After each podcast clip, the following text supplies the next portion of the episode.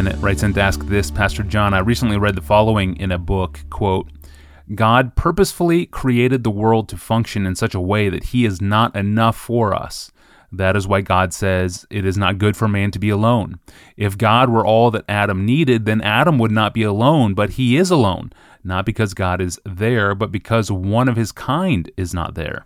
By choice, God limited his ability to be everything Adam needed. This flies in the face of what many of us have heard on a regular basis. I hear people say, All you need is God, God is enough. Well, that sounds nice, but the problem is that it's not true or even biblical for that matter from a relational point of view. If we're talking about grace, then these statements are true. God's grace is enough. However, if we're talking about relationships, they are not so.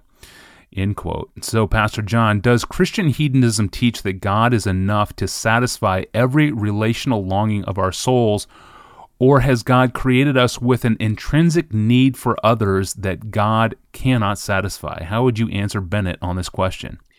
That is an absolutely excellent question. And the reason it's an excellent question is that it grows out of a text. Uh, Genesis 2:18 and the Lord God said, It's not good that a man should be alone. I will make a helper fit for him. So, on the face of it, God clearly does not want Adam to respond. No, thank you. You've got it wrong, God. I am not alone. I have you. Um, so God thinks the present state of creation is not the final good that he intends, namely the man and the woman having God together. So having another human being is not a luxury in God's mind. So it seems Bennett's case here is pretty strong.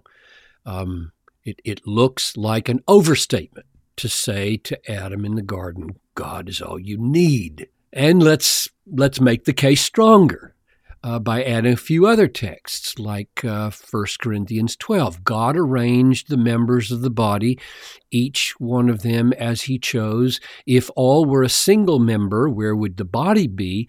As it is, there are many parts, yet one body. The eye, so let's say Tony Reinke is the eye. The eye cannot say to the hand, that's John Piper, I have no need of you.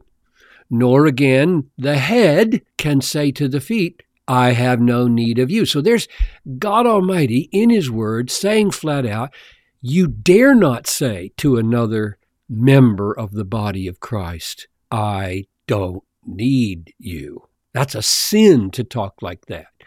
In other words, God forbids us from saying, I have God. I don't need members of the body of Christ. Lots of other examples could be cited. We're commanded to pray, Give us this day our daily bread. And we're told not to be anxious about food and about clothing because Jesus said, now mark these words, your heavenly Father knows that you need them all. So clearly, God created a material universe not just a world of spirits, and he created other souls, not just one soul to relate to him, and he created society and the church, not just isolated souls relating to him. And in doing all of this, creating the world, creating the church, creating society, he ordained that we be benefited by all these things and that some of them be essential for life food, water, shelter, clothing, air and others be essential for obedience, like love your neighbor as you love yourself. You couldn't obey that command if there were no neighbors. You need a neighbor in order to obey the command, love your neighbor. So it's not wrong to talk about needing the neighbor in the sense that God has set it up that way. And all this uh, is a result of God not creating just idolatry or occasions for idolatry, but creation. He created these things he created us with those kinds of needs um, that he himself would meet only in the sense of giving them to us, but not being them for us. So, question Should we say, God is enough? Or, I don't need any more than God? And there's a, there's a good reason why those statements stick in our craw. I can tell they do by this question. They do in mine. Why, why do they sound belittling to God when we say them?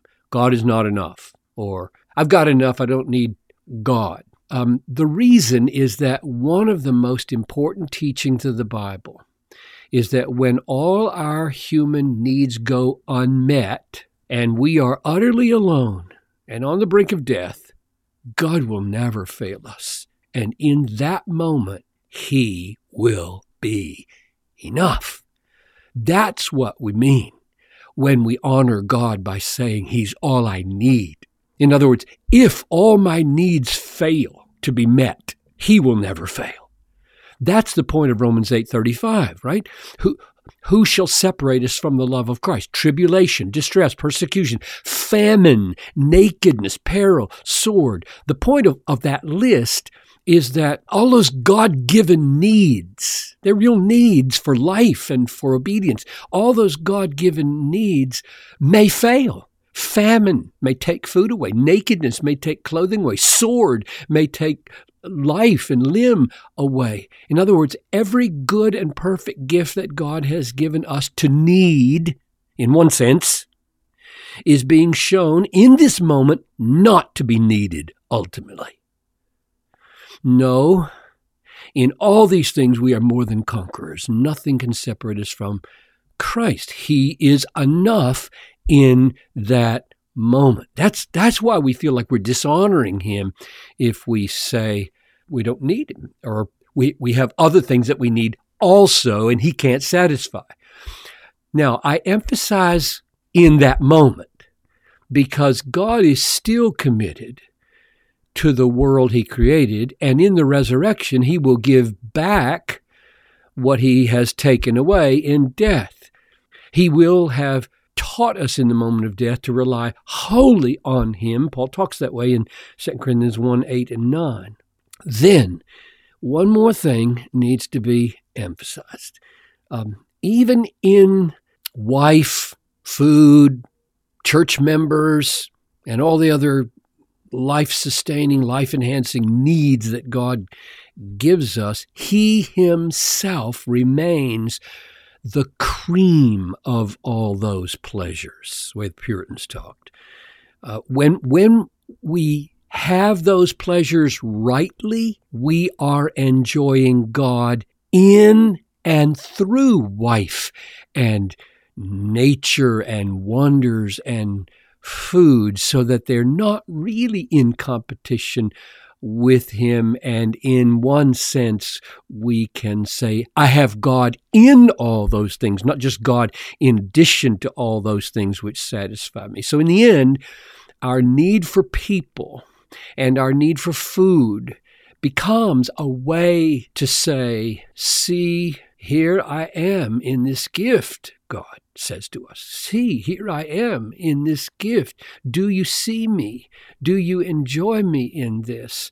And so it turns out that God, in, in creating what is not God, created a world in which God Himself would be most fully known and most fully enjoyed. Amen. That is awesome. Thank you, Pastor John. And uh, if you, like Bennett, have a question for Pastor John, please email it into us at AskPastorJohn at desiringgod.org. We return tomorrow to look at one prayer you can pray for your family every single day. I'm your host, Tony Reinke. We'll see you tomorrow.